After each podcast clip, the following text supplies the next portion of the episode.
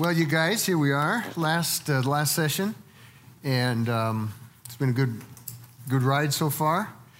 Um, so let's uh, let's pray and see what we can do. Lord God, we thank you for um, uh, again this this opportunity to to come away and and talk about your things, the Holy Spirit, and um, uh, thank you for this time to understand the, who He is and, and how He works in our lives better. And we pray that that would just continue tonight and that we'd have a good wrap up um, and bring things to a good conclusion tonight. Thank you for, for these people that have put, put aside other things to be here for this. And um, we just commit the time into your hands. In Jesus' name, amen. So here we go. Um,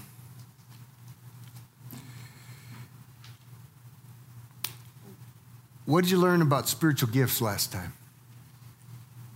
Anybody could give a, something they learned? Not everyone has the same gifts. Not uh, everyone has the same gifts. Yep. What else? Okay. Spiritual gift has spiritual outcomes. Yep. Okay. What else?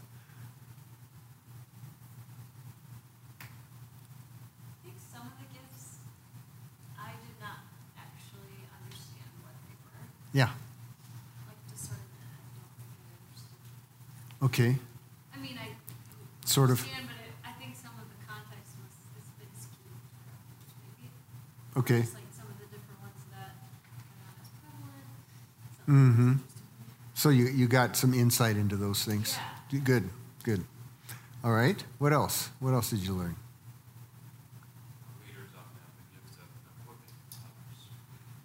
Yes. Yeah equipping. Yeah. They're given to build up the body of Christ and do the, do the ministry of the body of Christ. Yeah. Yeah, we talked about that, Lori and I. It's not just, it's, it's both. It's building up the body of Christ and then ministry as the body of Christ. So it's not all focused on the body of Christ. Like your gift may be to help Fathom, for example, do something here at Fathom uh, you know, Sunday school or something like that. Um, but some of the gifts are not used here, they're out there. Um, you know, somebody has a gift of, um, of mercy or something like that, which may mean that they do something like foster care. Well, foster care isn't like, it's not building up the body of Christ here, but it's a ministry of Christ to people that need mercy. And so, you know, it's, it's, it's not only building up the body, it's ministry of the body, being Christ to each other. The way I think of it is the body of Christ is to be Christ to each other, but also out to the world. So some gifts are more focused like this, and some gifts are more focused like that. What else? Anything else?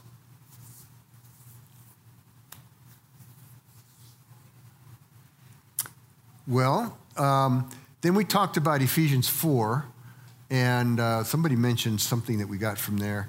What did that, that was the passage that talked about the functioning of the body of Christ, how it functions, how it works.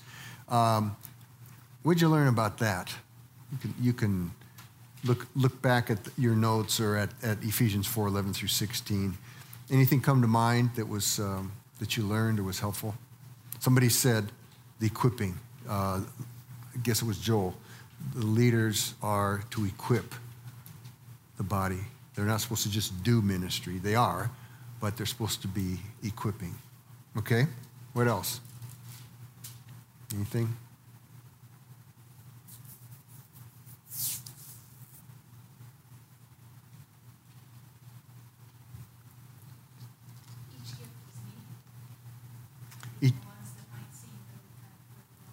Okay. Every gift is needed, yes. Yeah, and we don't, we don't want to, um, we shouldn't, Paul says there's two, two errors. We can look down on ourselves because we think, well, my gift isn't much compared to the pastor or, you know, some big evangelist that's leading 100 people to Christ every other day, you know. And we say, well, what am I doing, you know? Um, so we shouldn't look down on ourselves. But those that have a more showy gift should not look down on those who have less showy gifts and think that somehow they're second class or something like that. So he talked about that from both directions. Yeah. Anything else?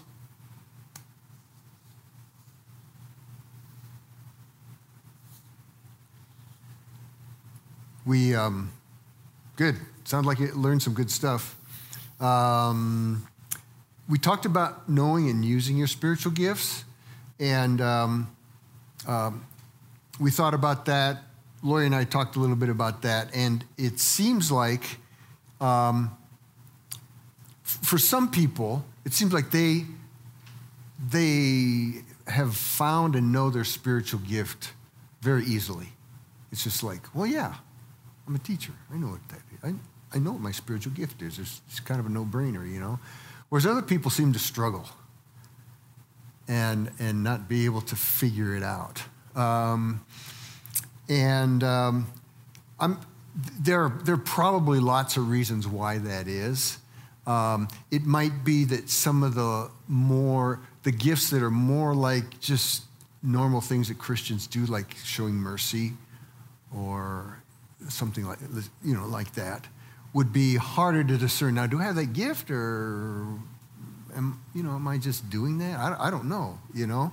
Um, it could be re- reticence that, that you have. Like maybe the gift that God has given you requires that you be in front of people, and you don't like to be in front of people. And so you're thinking to yourself, I don't think I've got that gift because I don't like to be in front of people. But maybe you do. And maybe have to get past that. So maybe there's that, that struggle going on in some people um, that keeps them from really being sure, oh, yeah, yeah, this is my gift.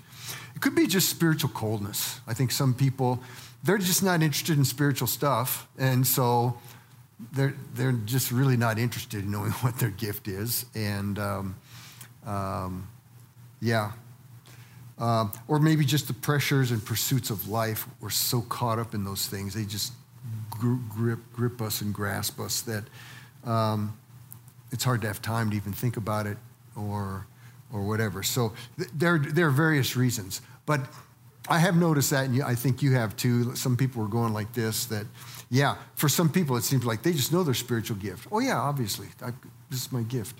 Um, and for other people, they might have been Christian for 20 years and are still trying to figure it out.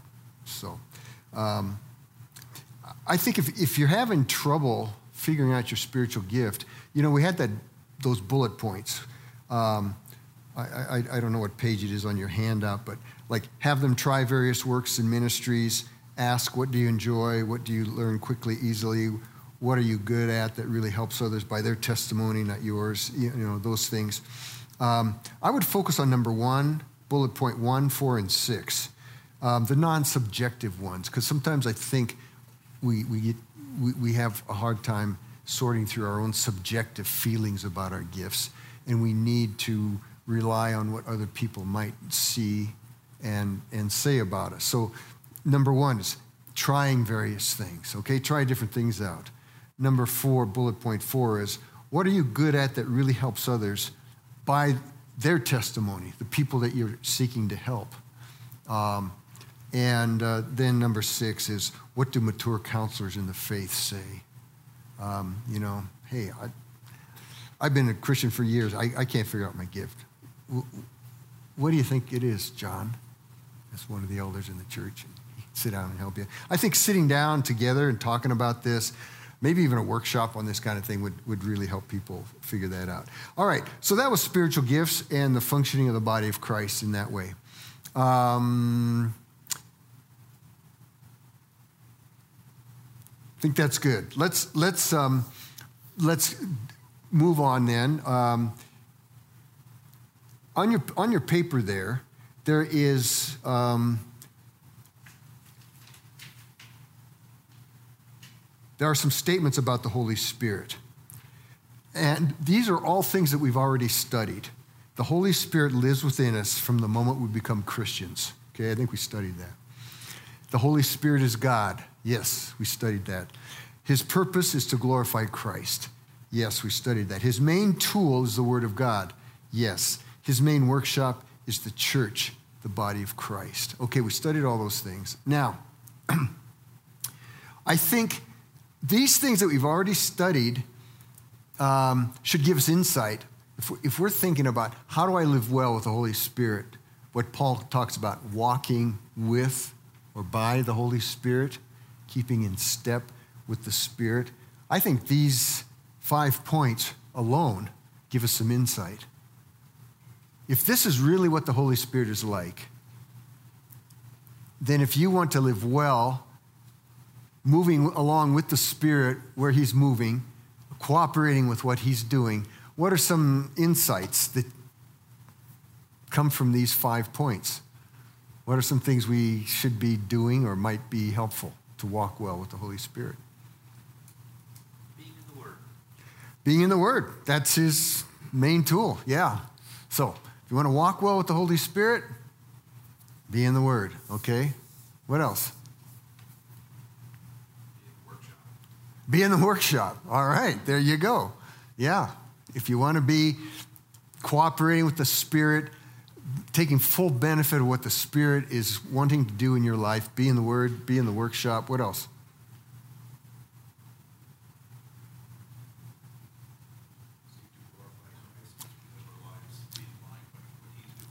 Okay? That's got to be a main purpose in your life. You know, to the degree, I look at it like this to the degree that that is a main purpose in your life or the main purpose, to that degree, you will be moving in the same direction as the Holy Spirit. To the degree that that's not a very important purpose in your life, um, to that degree, it's going to be hard for you to cooperate and go in the direction that the Holy Spirit is going. In fact, the Holy Spirit might be moving you in a direction and you might be fighting it or you might be resenting it or something like that. Okay? Yeah, makes sense, doesn't it? Um, anything else that comes to mind?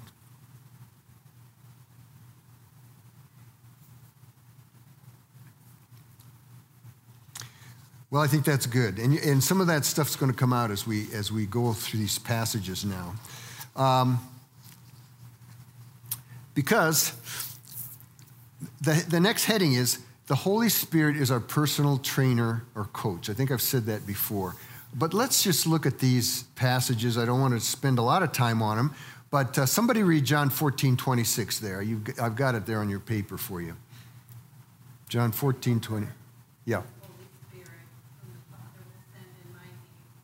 He will teach you all things and bring to your remembrance all that I have said to you. Okay. He's going to he's going to teach us stuff and help us remember stuff, okay? Um, 2 Timothy 3, 16, 17. Somebody read that.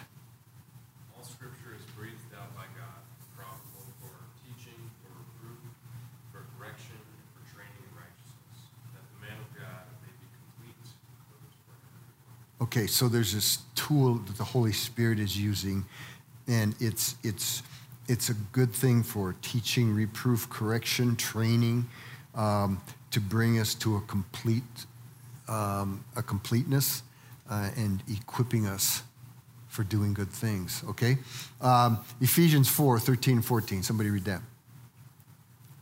Until we all attain to the unity of the faith and of the knowledge of the Son of God, to mature manhood, to the measure of the stature of the fullness of Christ, so that we may no longer be children. Okay, so here's here's another statement about the work of the Holy Spirit, um, um, kind of corresponding to the one just above, moving us on to mature manhood. In fact, this is talking about the work of the Spirit in and through the body of Christ, um, and working in us to build up our stature until we're strong and full like Christ, um, and no longer children, okay? Now, I put all that together in, in other passages. Just, this is just an example of some of the passages that we've already studied that um, it sounds a lot like a personal trainer coach to me, this kind of stuff. Um, sounds like the kind of stuff. Any, anybody ever had a personal tr- trainer or coach? I mean, a lot of us have coaches in, you know, in sports and everything. I don't know if anybody of you have ever had a personal trainer, like at a gym or something like that. Anybody? Okay. Um, but we all know what a coach does. Okay. Um, how might the presence and work of the Holy Spirit in our lives be like a personal trainer or coach?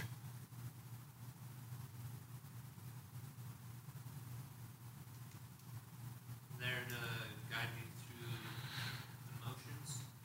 Okay. To, to set you up for success. Mhm.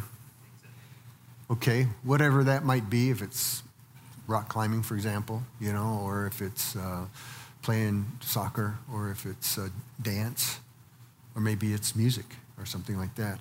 Yeah. What else? How might the presence and work of the Holy Spirit in our lives be like a personal trainer or coach? Yeah. Yeah. Yeah, okay. So I would hope, we would hope that the, the, a, a trainer would not just say, you, you would come in and say, man, I'm tired today. I don't feel like doing those push-ups. Okay, that's fine. Let's go get a pizza. You know, I would hope, I'd hope your personal trainer wouldn't say that, you know? yeah. Um, there should be some pushing. And so we, sh- you know, and the Spirit does that. He pushes, and we should feel that if we're, if we're, if we're sensitive to the Spirit pushing us in directions that are maybe tough uh, to do things that are difficult. Yeah, what else? What else might there be? The Holy Spirit as a personal coach or trainer. Well, pushing. Okay, I think a coach or whatever, you know, they, they want to show you how to do things right, to be more effective too, which means they're going to point out doing stuff wrong. mm-hmm. Royce is golf game.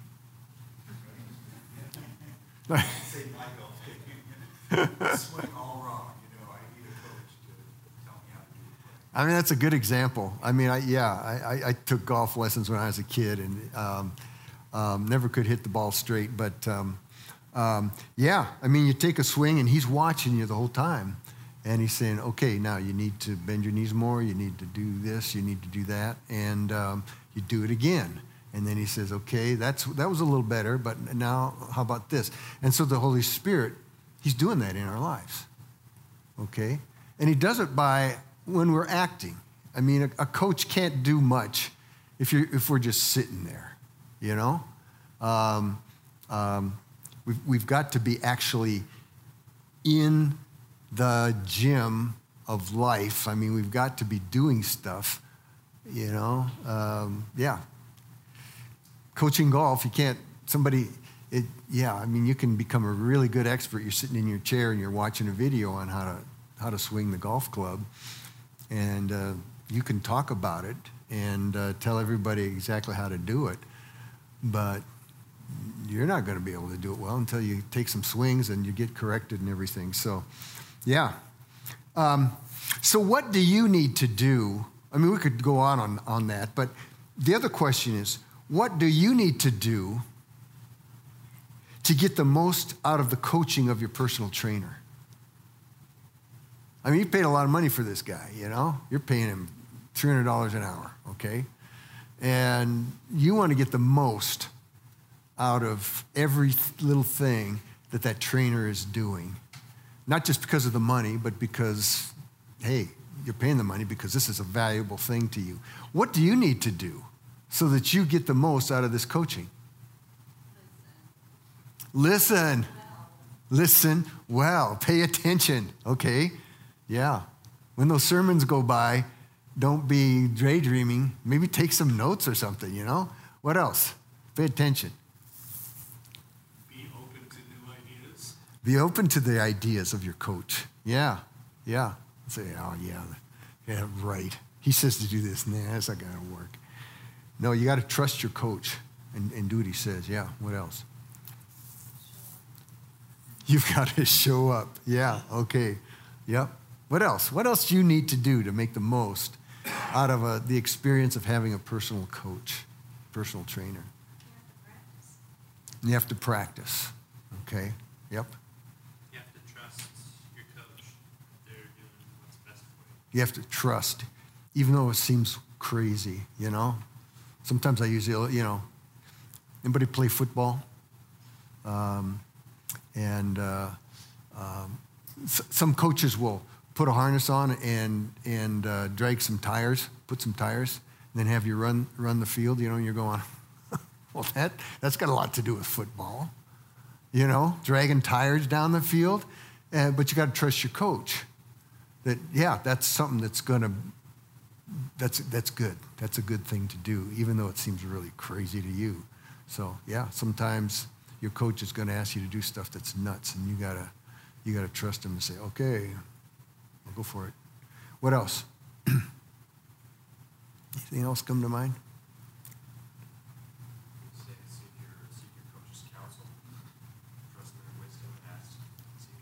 Okay yep. Yep ask him a lot of questions. Ask him go to him all the time yeah that's what he's there for. Okay. So there are a lot of lessons. I mean you could we could go on and on thinking about this and um, um, because the holy spirit that's what the holy spirit all these things you said about the coach and about our response to the coach are true of the holy spirit and our relationship with the holy spirit.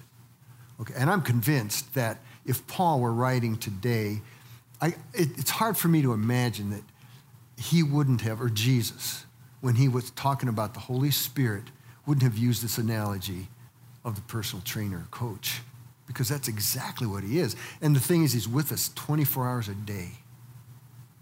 This coach is with us 24 hours a day, waking, sleeping, at work, at home, at our leisure times, in our hard times, when we're sick, when we're tired, as we get old, when we're young.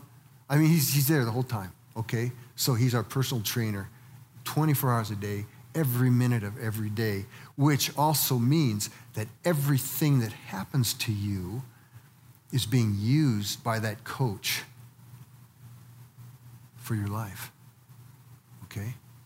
Everything, everything that happens, the Holy Spirit wants to use for his purposes in our life. And so, but we need to respond or it's not going to do any good. Okay? So, um, if I'm sick and have a headache, the Spirit wants to use that. If I got a migraine or something, He wants to use that very thing. He's there, and He can use that. But I've got to, like you guys said, ask Him some questions, figure it out, listen to Him. Man, what could this be all about? It's kind of like dragging tires down the field. Man, I should have been, I should have been in class or something. I should have been, you know, I was supposed to be in elder meeting or something. And here I'm sitting at home with a migraine. What is that all about, God? Ask him. Figure it out, you know? Um, he's, he's working uh, 24 hours a day. Okay, so that's kind of a in, long intro to um, Galatians 5 16 through 26. All right? So we're going to spend some time here. So open up your Bibles to Galatians 5 16 through 26. And this is a classic passage um, that talks about um, the works of the flesh, the works of the or, or, or, human nature, and the fruit of the spirit. This is where we get that list of the fruits of the spirit that maybe some of you have memorized, or at least a lot of us have, have at least looked at. Um, it gives us some very practical ways of, of, of, well, it's all about how do we live well with the Spirit of God? Kind of like what we're talking about. Now, there could be a book written about this. Books, not just one, books written about, and there have been. Um, these, these verses, I think you'll see, give us a good basic outline, okay? Because I think a lot of people aren't really, you know, we talk about the Holy Spirit, Holy Spirit in our lives, and we, we hear these phrases being full of the Spirit, walking in the Spirit. Um, we really don't know what that means in a very practical way. And th- these verses bring it down to a practical thing. So somebody read those. What we want to do is let's, let's read the whole thing, 16 through 22. Well, yeah, 20, no, not 26, uh, 22, 20, what do we want to read? 16 through um, 25, okay? Um, let's read that all together as, as one chunk, and then we'll look at it verse by verse, all right? Who wants to jump in and read that? 16 through 25. But I say, walk by the Spirit, and you will not gratify the desires of the flesh. For the desires of the flesh are against the Spirit, and the desires of the Spirit are against the flesh. For these are opposed to each other, to keep you from doing the things you want to do. But if you are led by the Spirit, you are not under the law. Now the works of the flesh are evident sexual immorality, impurity, sensuality, idolatry, sorcery, enmity, strife, jealousy, fits of anger, rivalries, dissension, divisions, envy, drunkenness, orgies, and things like these. I warn you, as I warned you before, that those who do such things will not inherit the kingdom of God. But the fruit of the Spirit is love, joy, peace, patience, kindness, goodness, faithfulness, gentleness, self control. Against such things there is no law. And those who belong to Jesus, our Christ Jesus, have crucified the flesh with its passions and desires. If we live by the Spirit, let us also keep in step with the Spirit. Okay, so we've read that through. Um, look through there.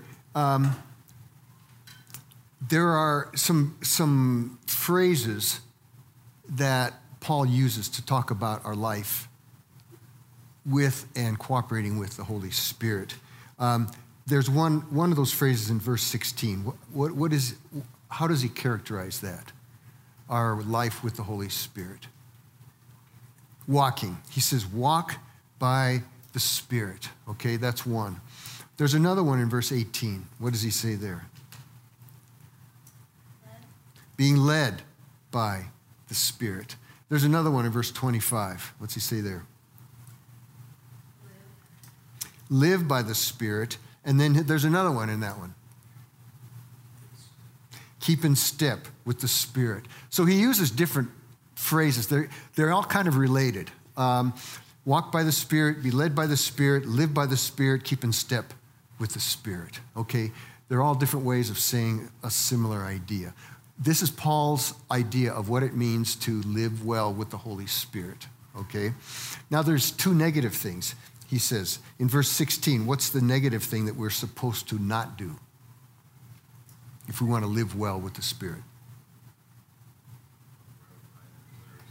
Okay, don't gratify the desires of the flesh. Um, and he talks about what, what that means. And then in verse 24, there's another one.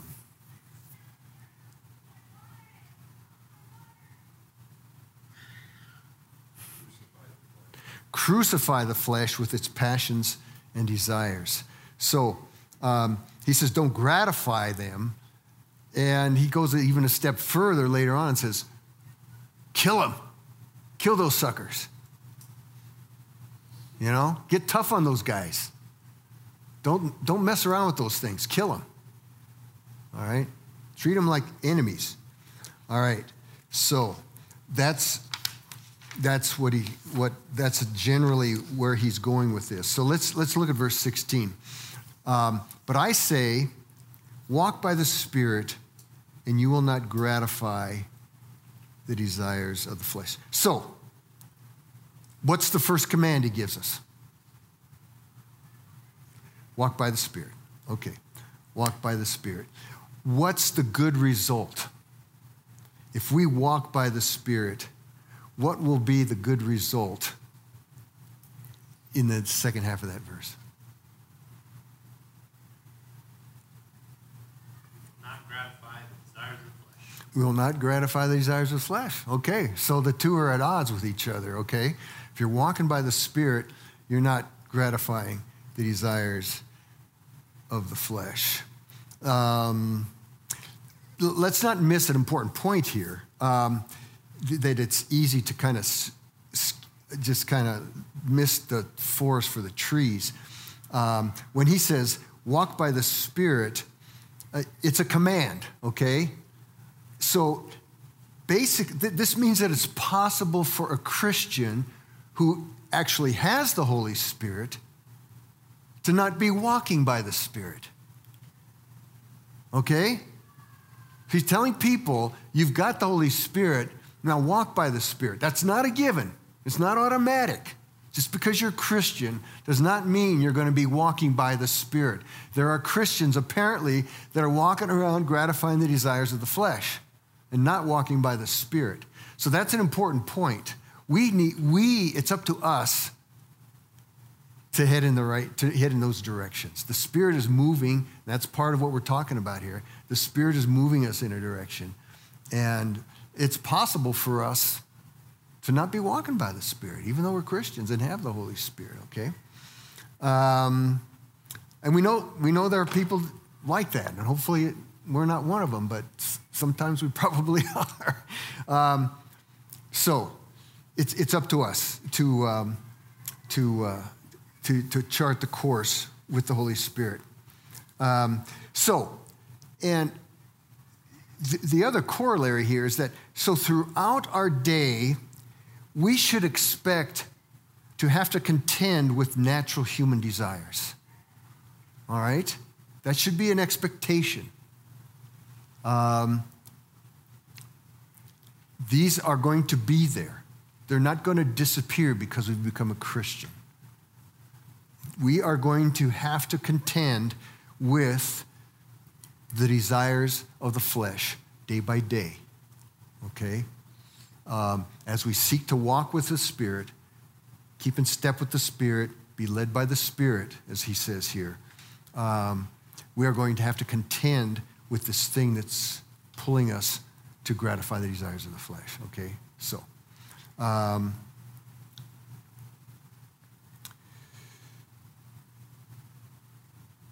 so we've got to keep that in mind as we go along. So that's what he says in verse 16. So, verse 17. For the desires of the flesh are against the spirit, and the desires of the spirit are against the flesh. For these are opposed to each other to keep you from doing the things you want to do. Now, it's very interesting in Greek. Here's how it reads it says, The human nature desires against the spirit. That's how it says it, literally.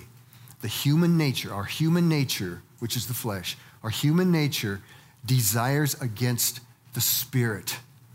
It doesn't matter what it is. If the spirit wants it, the human nature says, No, I don't want that. I want something else. It desires, it's got this desire, this pull for anything other than what the spirit, that's our human natures, okay? And the spirit, so the, then the, it goes on in the Greek, it says, and the spirit desires against the human nature.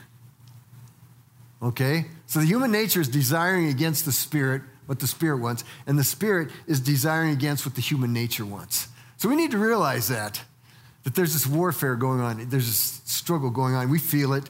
Um, this clearly puts the battle in the arena of our desires. In fact, opposing desires within us that we actually feel day by day.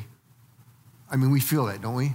I mean, yeah, that's our that's our that's our warfare. And he says this results in us not doing all that we intend to do. Good intentions don't always end up being what we do. Why? Because of this warfare right here. Okay? Um, he's, Paul is realistic, man. I mean, this is, this is life. That's why I love the Bible. It's life, it's real. This is, this is our day to day life. Um, in other words, because of this battle of desires going, in, going on within, good intentions don't always result in good actions. Okay? These verses are telling us that if we want our good intentions to prevail, to actually be what we do, we have to be intentional in fighting against human nature desires and responding to the desires of the Spirit because they're both pulling at us. All right? So, two key words intentional and fight. If we do, we will begin to see our good intentions really being the way we walk and live. If we don't, we'll be one of the many who have good intentions that never get fulfilled. Okay? So, yeah, I mean, I think it's obvious here. Paul is not a let go and let God type of guy. You know? Uh, God's going to do it all. No, uh-uh. this is so clear and obvious it's not just, I'm a Christian, God's going to smooth everything out in my life, and I'm not going to struggle with this stuff anymore. And no, I mean, this, he's saying right here, you're going to day by day have this fight of desires within you, and it's going to mean that many times you don't even do what you want to do. That's what Paul says, okay? Um, he doesn't say God is going to fight this battle for us. He says he's given us his spirit who lives in us, the Spirit helps us desire the good things of God. He will even help us do the good things of God, but it's up to us to walk with that Spirit, keep in step with that Spirit, follow that Spirit's lead. To take direct steps in the direction the Spirit is desiring working in our lives away from our human nature and desires. Okay, so, man, practical stuff here. Now, um,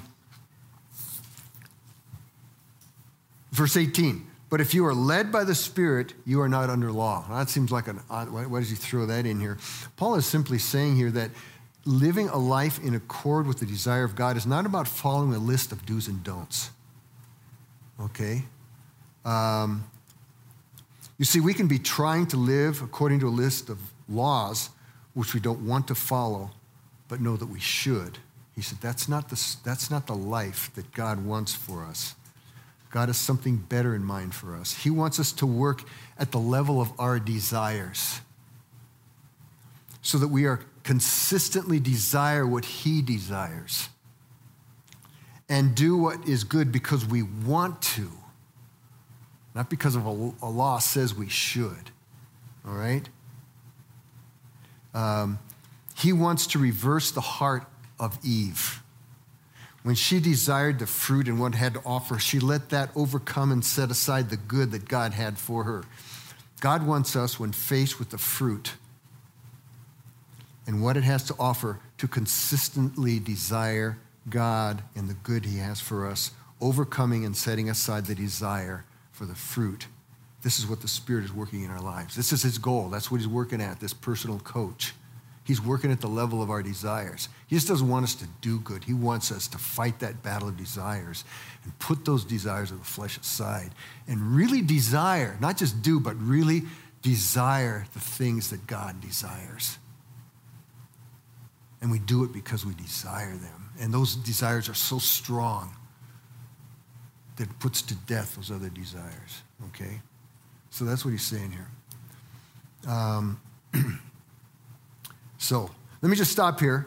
Um, well, let, us finish the works of the flesh. Well, I'll ask for questions. Now, 19 to 21. So he lists them out. Now, the works of the flesh are evident. Now, just a, just a note here. He's, he's, talk, he's making a list from things that he says um, later on. Um, he says, now the works of the flesh are evident, or some translations say obvious. So he's using a list here that was obvious in their day and age. Some of these may not be true, may not be particularly things that we struggle with. We could make our list today. Um, so he said the, the works of the flesh are evident sexual immorality, impurity, sensuality, idolatry, sorcery, enmity, strife, jealousy, fits of anger, rivalries, dissensions, divisions, envy, drunkenness, orgies, and things like these. I warn you, as I warned you before, that those who do such things will not inherit the kingdom of God. Um, so, this is simply what he's saying here that this is the direction, even though we're not into orgies and stuff, I hope, you know.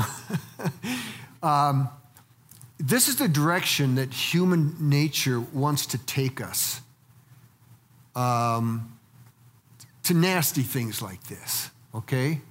And um, it may not be sorcery. Maybe you don't have trouble with sorcery. But man, sexual immorality, impurity, um, sensuality, um, enmity, yeah, we can all relate to those things. Um, strife, jealousy, um, fits of anger, rivalries, dissensions. We can relate to those things. And this is the direction that the, that the, that the, the flesh, our human natures, will take us if we let it. Okay, that's the direction. He's just painting a picture. If you want to know where that heads, that's where it's going, right there. Okay? All right. Um, so, then 22 and 23. But the fruit of the Spirit is. Okay, now before we get to the fruit of the Spirit, any questions or comments up to this point?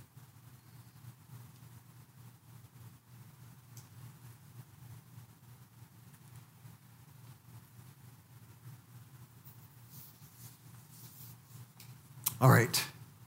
But the fruit of the Spirit is, most of us don't memorize the works of the flesh, okay? I, can't, I don't know anybody that's memorized the works of the flesh. And that's probably a good thing. But the fruit of the Spirit, a lot of us have memorized the fruit of the Spirit. And I, I commend it to you. Memorize these, it's good. The fruit of the Spirit is love, joy, peace, patience, kindness, goodness, faithfulness, gentleness, self control. Against such things, there is no law. All right? So now, these verses list the contrast. This is the direction that the Holy Spirit wants to take us. So, this is where he's heading. The flesh is heading in the direction of verses 19 through 21. The Holy Spirit is leading us in the direction of verses 22 and 23. That's where he's going. So if we keep in step with the Spirit, this is where we'll end up. It's a cool place, okay? That's where he wants to get us, all right? Um, so, and again, he points out this is not a law thing. It's a matter of intentionally listening to and cooperating with the Spirit in the direction he wants us to go. The goal of the Spirit is that we desire with all our hearts these things that he lists here. Love. That's why I say it's good to memorize these things and desire it with all your heart. Um, just about every morning, I go through this list. I, That's what I want, God. That's what I want. I want these things. This is what I want. Because we, we need to be heading in that, our desires need to be in that direction. Love, joy, peace, patience, gentleness, kindness, goodness, faithfulness, self control. We need to be, those need to be the, the desires of our heart. And then it'll make it easier for us then to cooperate with the Spirit as He seeks to lead us in that direction, okay? Um, and that's what He wants. He doesn't want it to be a law. Well, you got to love each other. Oh, okay, I guess so. No, He wants it to be a desire. I really want to love each other. I'm not very good at it, God, but I want to. I want it with all my heart. I'm not very good at self control, but I want to be self controlled. I want it with all my heart. Spirit, do it. You're my coach. Coach me in this. I'll, I'll do anything you need me to do. You want me to drag tires? I'll drag tires. But I want to, I want to get this stuff. Okay. So that's that's the kind of heart that the Spirit of God wants us to have um, as we live with Him. Um, yeah. So that these, the desire for these things is the driving force in our life. Okay. Um, and then he comes to verse 24. And those who belong to Jesus Christ have crucified the flesh with its passions and desires. So, here, here, here he's saying, verse 24, if you truly belong to Christ, if it's not just a name thing or a religion thing or membership in a church thing, if you really belong to Jesus Christ, if your Christianity is not just some religious thing, there will be a radical change in your inner being, in what you desire and what you despise. Paul uses a strong word here crucify. That's a strong word, crucify. I mean, that's about the strongest word he could probably think of. This is how the one who is truly of Christ treats those desires that would lead him away from God and his good. He crucifies him. He says, You are my enemy. I hate you. I hate you. I crucify you. You come up and you bother me every day, but I hate you with a deep hatred. I hate you. I want to kill you because I want love, joy, peace, patience, gentleness, kindness, goodness, faithfulness, self control. I want to be like Christ. Okay? Um, the, the true Christian is ruthless with these things. He condemns them in no uncertain terms, doesn't coddle them, doesn't treat, he treats them as enemies. Um, he doesn't give them a sometime status in his life. Doesn't keep some around because he kind of likes this one, you know, this little desire. That's kind of a good. That's kind of a cool one. It's not too. It's not too bad. I'll just kind of keep that in my back pocket because I like it every once in a while. No, he says enemies, all of them, enemies. Um, so we're not all there yet, but that's that's Paul's painting the picture of where he wants God wants us to be in our lives. Okay. Um, so, here's some questions for us, application wise, for, for this. Are there some of these um, desires that need to be crucified? Where do we need to get ruthless? Are there some desires that we give a sometimes status to? Are there desires that we still treat as pleasurable little friends that are counter to God and His good? So these are, these are some questions um, that are good to just, I don't know if from time to time you have kind of a personal um, spiritual inventory time. It's, it's a good practice, whether it's, some people do it, you know, often, every day or something, um, but once a month or once a quarter, you know, at least once a year, sit down and ask yourself some questions like this.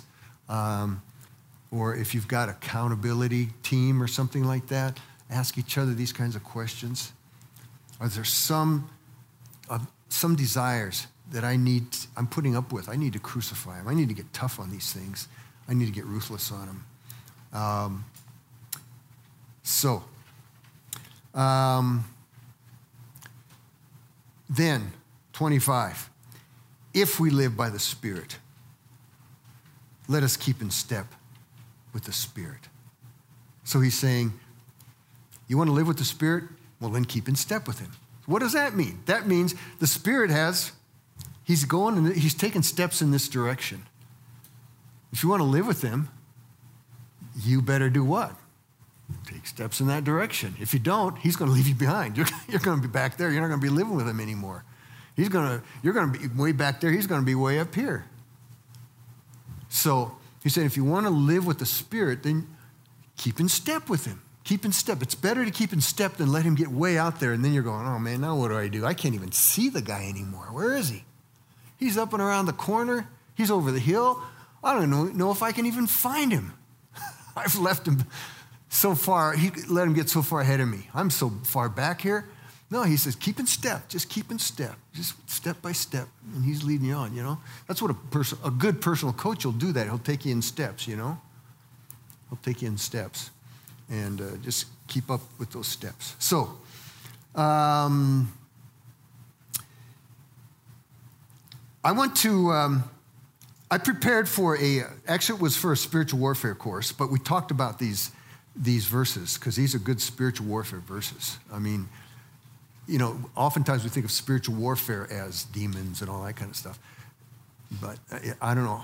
Some of you were with us in the spiritual warfare class, and we talked about some of this stuff.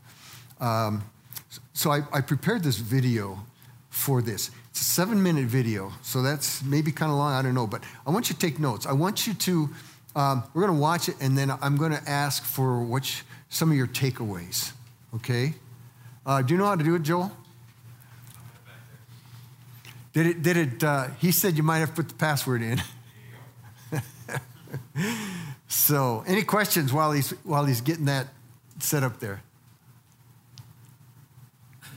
not a question, but um, years ago in a community Bible study, what they pointed out to us is it's one fruit. The fruit of the Spirit is one fruit, not.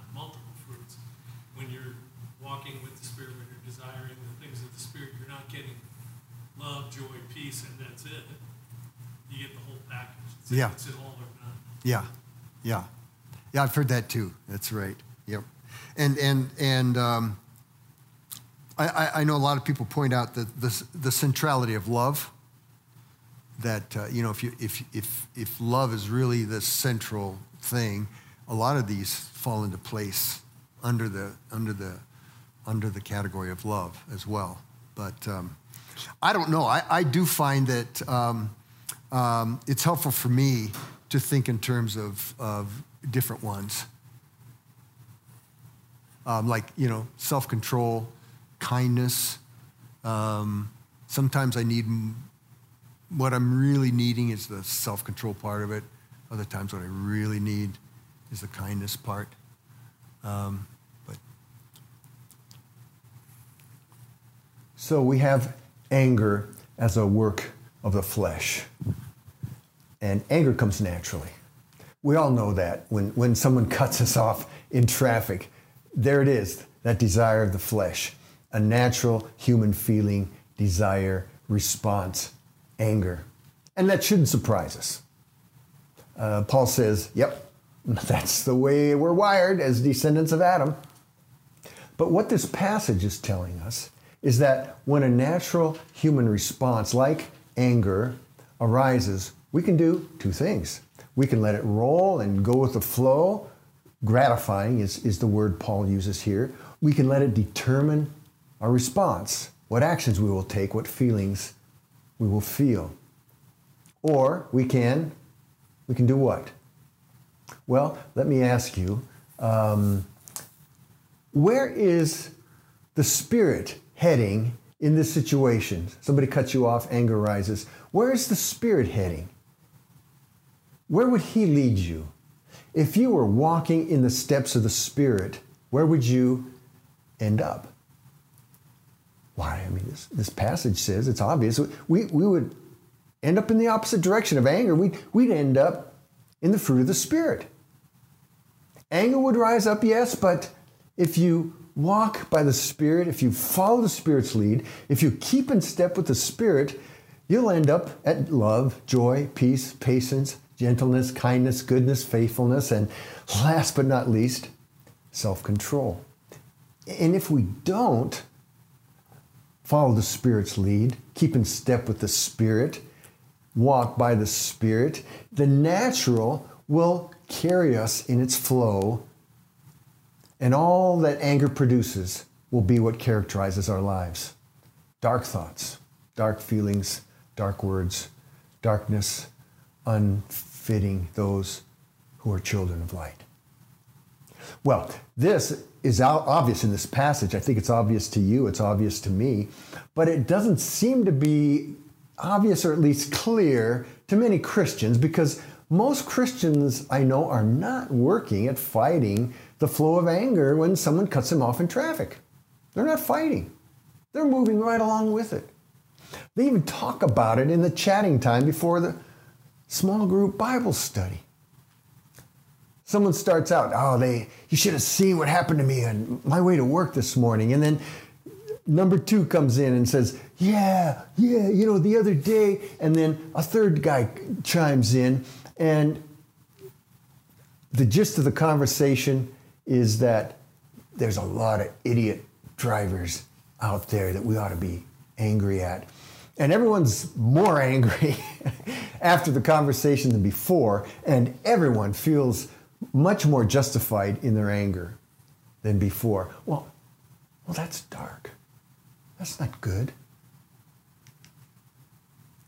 Because, yeah, there, there may be a lot of idiot drivers out there, and I may be one of them, but the real point according to Galatians 5, is that there are a lot of Christians who don't care if they're being carried along in the flow of the flesh rather than responding with the fruit of the Spirit.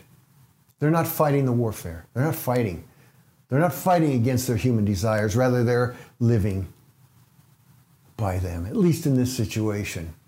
Now, I've used anger at being caught off in traffic because, man, I know most of us, if not all of us, can relate to this, and it happens to us and it happens to me. But it applies as well to other anger situations, it applies to lust, greed, envy, you name it. Same stuff, same principles. And then finally, we must lean. We must lean towards the Spirit's coaching and moving, and in so doing, lean away from the natural desire or tendency. This idea of leaning uh, away and leaning towards, um, I found uh, the best way for me to picture what Paul is talking about here when he says, living by the Spirit, keeping in step with the Spirit. You see, when I feel that anger rise up when someone cuts me off in traffic, and I do, um, I can lean into it and let it carry me into its flow.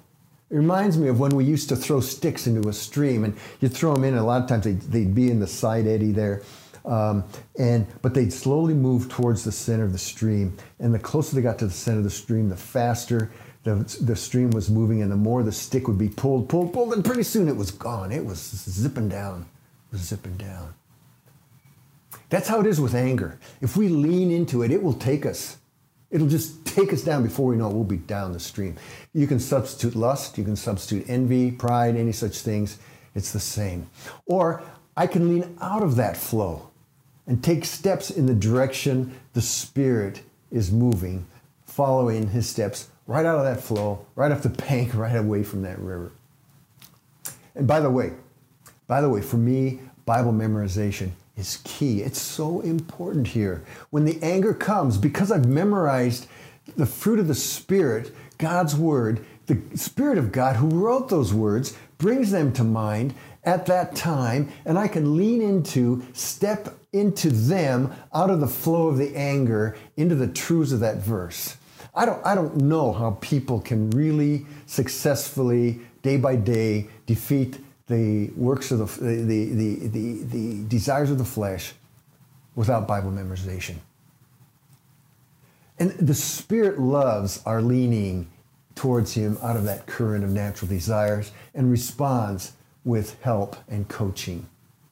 The Spirit wants to use that very situation of being cut off in traffic to make you better. It doesn't have to make you worse and angry. This is the beautiful thing. The Spirit is there as that guy is cutting you off to coach you and train you. He wants to use that very situation to train you away from the works of the flesh and into the life of the fruit of the Spirit. Don't let, it, don't let that time be wasted. Every time you're cut off, it can be a coaching situation to get you better and better and better and better at defeating the desires of your human nature and living the fruit of the Spirit. Let it be that for you. Leaning into the Spirit's coaching. This is how to turn a defeating situation into a positive coaching situation of the Spirit. So there you go. Know, trust, lean, tips on how to fight the warfare against the flesh, our own natural desires. Okay, there you go. Takeaways.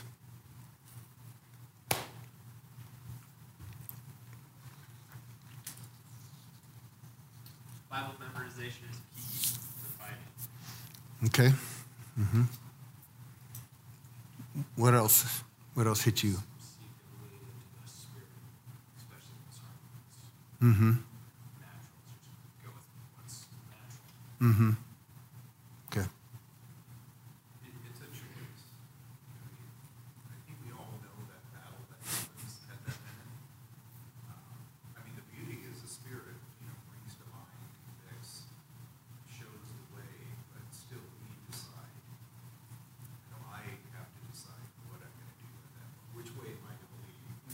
Which way? Yep. Yep. Yeah, good. What else? What else spoke to you or touched you or or maybe you have a question about?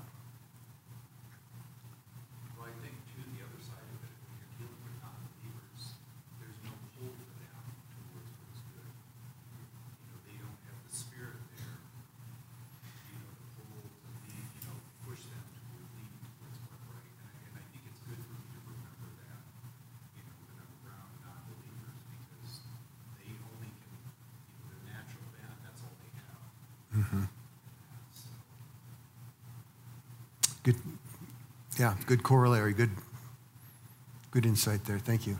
What else? Anything else? It's kind of on the opposite, so on the opposite side of that coin, with unbelie- unbelievers, there's us like knowing that just- I have a choice. Like I don't have, I don't have to go with this natural inclination. Just when I use that, I have a choice here. I don't have to just go along with this even though there's, yeah, this is just the, this is what you do. You get upset, someone cuts you off. It's like, by God's grace, I have a choice and I can cling to Him in that moment and not gratify my desires. I have that. And sometimes we forget that. Sometimes we, we get this thing in our mind, well, that's just who I am. Or that's just the way people are. Or what do you expect me to do?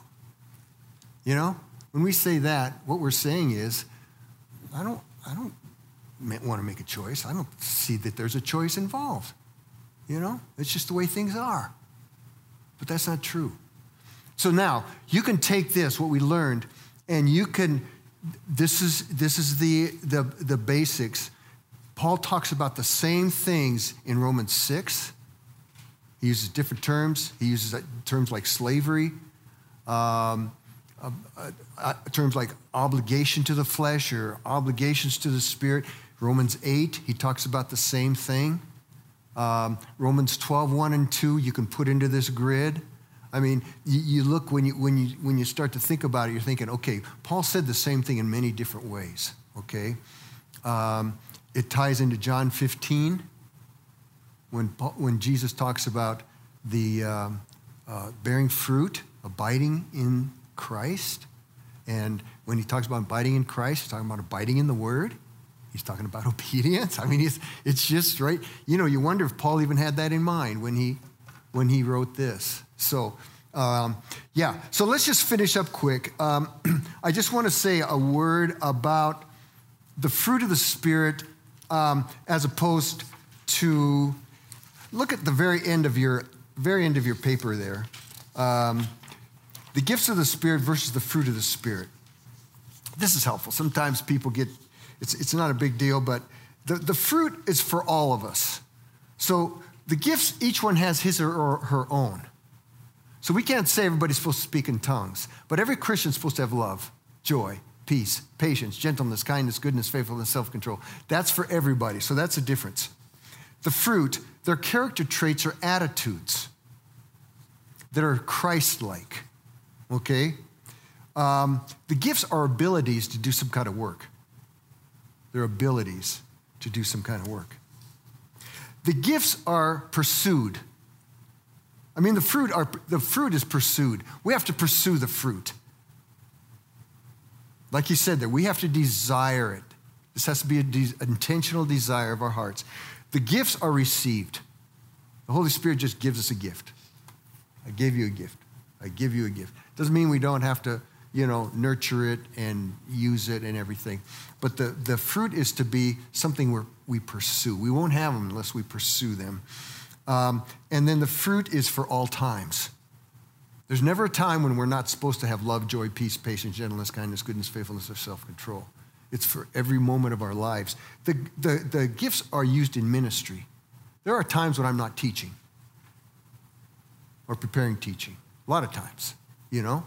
Um, there's a time, there are a lot of times when the gifted preacher is not preaching. Um, but the, the fruit of the Spirit, it's every moment of every day. So those are just some, some differences there. Um, let's just go up just above there, just, just to comment the fruit and the filling of the Spirit, okay? The filling of the Spirit then is um, picture, okay, you, you, you've got a house. The house has, has many rooms. I don't know how many rooms your house has. Suppose your house was filled with smoke. It was literally filled with smoke. Where would that smoke be? Every room. Be everywhere. Go in the bedroom, there it is. Go into the kitchen, there it is. Go and open the closet, there it is. Uh, you go in the basement, there it is. Um, the den, there it is. Um, and you smell it, you see it. Um, to be full of the Spirit, then, Paul uses that word intentionally. To be full of the Spirit is then to have every nook and cranny of our lives, every room of our lives filled with the Holy Spirit. In other words, the main influence in every room of our life is the Holy Spirit. Whether at work, whether we're at home, whether we're relaxing, whether we're cooking, whether we're hiking, whether we're um, dealing with our kids, whether we're well, whether we're sick, the Holy Spirit, in all those circumstances and places of our lives, He fills that space. He is the main influence, just like you can't avoid seeing, smelling that smoke if you're in a house with the smoke being filled, filling the house. Then, if you're filled with the Spirit, the Holy Spirit is the main influence in every aspect of your life. And that's what it means to be filled with the Spirit. That's what he says. And there's only one place in the Bible where, where Paul, where it's a command to be filled with the Spirit. And he compares it with being drunk. he says, don't be drunk with wine, but be filled with the Spirit. It's kind of like, kind of similar, you know? Kind of as, as the, the, the, the alcohol takes over your body and it, and it, and it uh, controls what you do and makes everything you do different. Um, so the Spirit is supposed to fill us. And so that's, that's the filling of the Spirit. And it goes along with what we just studied. Because if you're walking to be filled with the Spirit, then it's to be walking intentionally, deliberately, day by day, with lots of practice over your life to be the kind of person where indeed the Holy Spirit is the main influence. When that guy cuts you off in traffic, he is the prevailing influence. Yeah, those other desires and everything are there to get angry, but the Holy Spirit no, he is the main influence. And so anger comes up with you. No, the Holy Spirit doesn't go there. He wants me to love, joy, peace, patience, gentleness, kindness, goodness, faithfulness, self control. So that's where I'm going, man. That's where I'm going. That's being filled with the Spirit. Being filled with the Spirit is not, you know, doing crazy things, speaking in tongues or, you know, falling on the floor or anything like that. You know. I don't know what those people, maybe they are. Maybe they're filled with the Spirit. I don't know. I'm, I have not been in their bodies to know. But that's, that's not the picture the Bible gives of being filled with the Spirit, okay?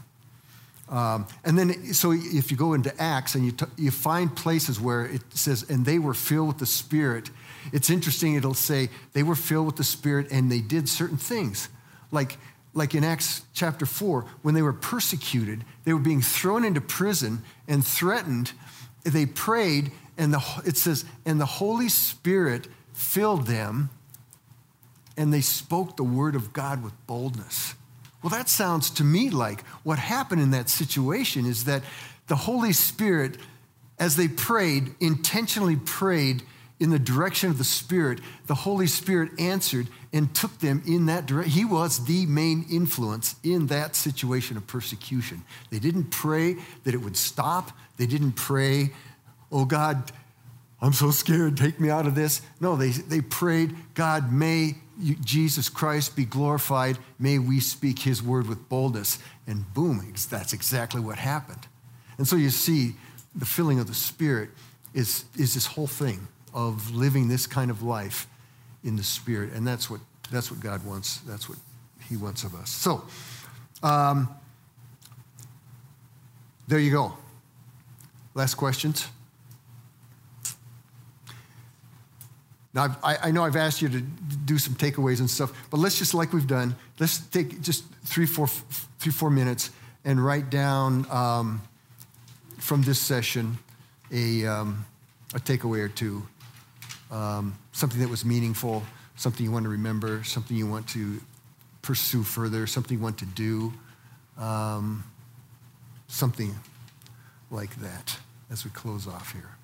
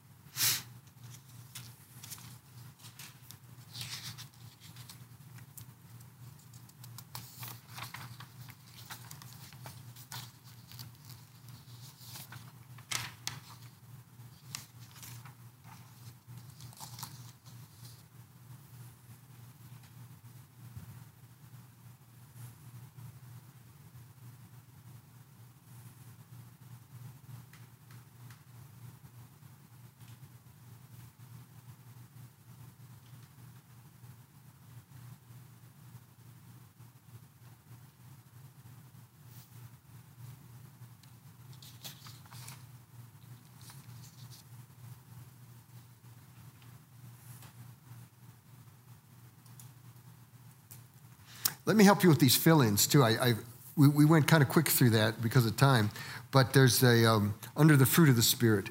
The fruit of the spirit. Um, um, there's a definition you can fill in there. The fruit of the spirit are Christ-like attitudes and character traits. That's what the you know you look at this love, joy, peace, patience, gentleness, kindness, goodness, faithfulness, self-control. The fruit of the spirit are Christ-like attitudes and character traits. They are produced as the believer responds or leans into the Holy Spirit. Responds to or leans into the Holy Spirit. As we live that kind of life of leaning into the Holy Spirit, the fruit of the Spirit, because we're leaning in the direction He wants to go, and we, and we found in that passage that's where He wants to take us. Um, and resists leaning into the Holy Spirit and resists the pull of the old nature. Resists the pull of the old nature. And then below there, um, about being filled with the Spirit, there's a little fill in there too. To be filled with the Spirit is to cultivate, is to cultivate a life in which the Holy Spirit is the strong and main influence. So, the, to be filled with the Spirit is to cultivate a life in which the Holy Spirit is the strong and main influence over every aspect of your life. It produces a life of much fruit, that is, Christ likeness. And so we're back to the main purpose of the Holy Spirit to glorify Christ by creating him in us, the fruit of the Spirit. It all ties together. All right. There you go. Well, thank you guys. Anybody want to share a, a word or something of um, before we quit? One of your takeaways?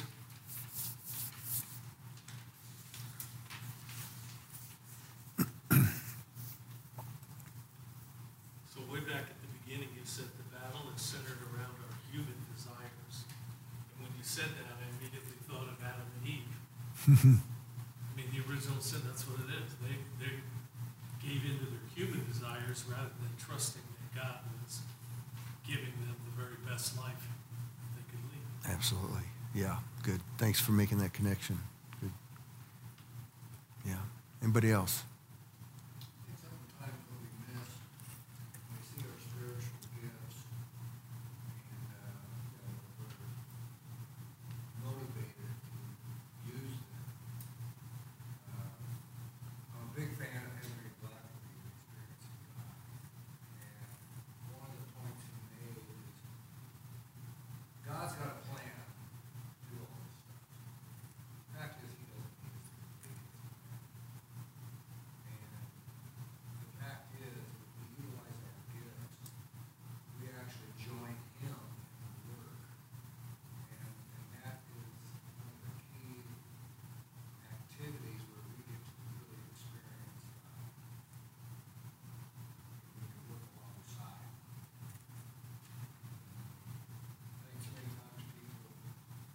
feel that they have to use their gifts or it's motivated out of fear.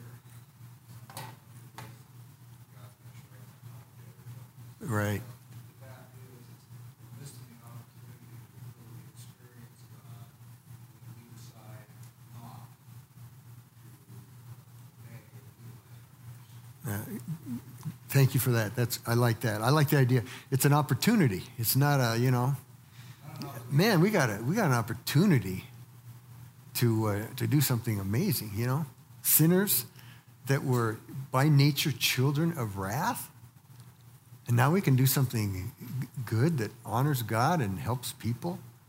That's an opportunity. That's that's cool. Yeah, good. Anybody else? Last one. Just to remember that we are in warfare at all times and that we do need to lean into the Spirit and rely on Him to get us through that stuff. And uh, Royce brought it up once. I think he probably read it in a book or something. It's hard to do uh, desires of the flesh when you're doing desires of the Spirit, like praying or reading your Bible or um, being in community with, with your church. You can't really think about your fleshly desires at that point in time because you're preoccupied with something else. So. Yeah. Good. Yeah, the more we're occupied in those things, the less, the less opportunity we have to be occupied with other stuff. Yep, good. All right, well, let's pray. And um, thanks, thanks you all for this time. And, um, you know, we could have, we, we missed one session because of the COVID deal, but we did pretty good. Um, we could have probably used another session and not rushed a couple things, but uh, I think everything important that well, I wanted to cover, we covered. So thanks, you guys. Lord God, we thank you again. Thank you for the Holy Spirit. Um, as Roy said, that um, um, the, it's, it's, an, it's an honor, it's a privilege to be used by you uh, in, your, in your purposes and plans um, because you could do it all so much better than, than we could. Um, so thank you. Uh, and, and just give us that desire that we want to be the kind of people that uh, just keep close to you. Don't let you get so far out ahead of us and away from us that we can't even see where you are. Help us to just keep in step, moment by moment, day by day, uh, with your spirit. And then um, may Christ be glorified as those good fruits just uh, uh, are manifest in our lives. So we thank you um, for this time. In Jesus' name, amen.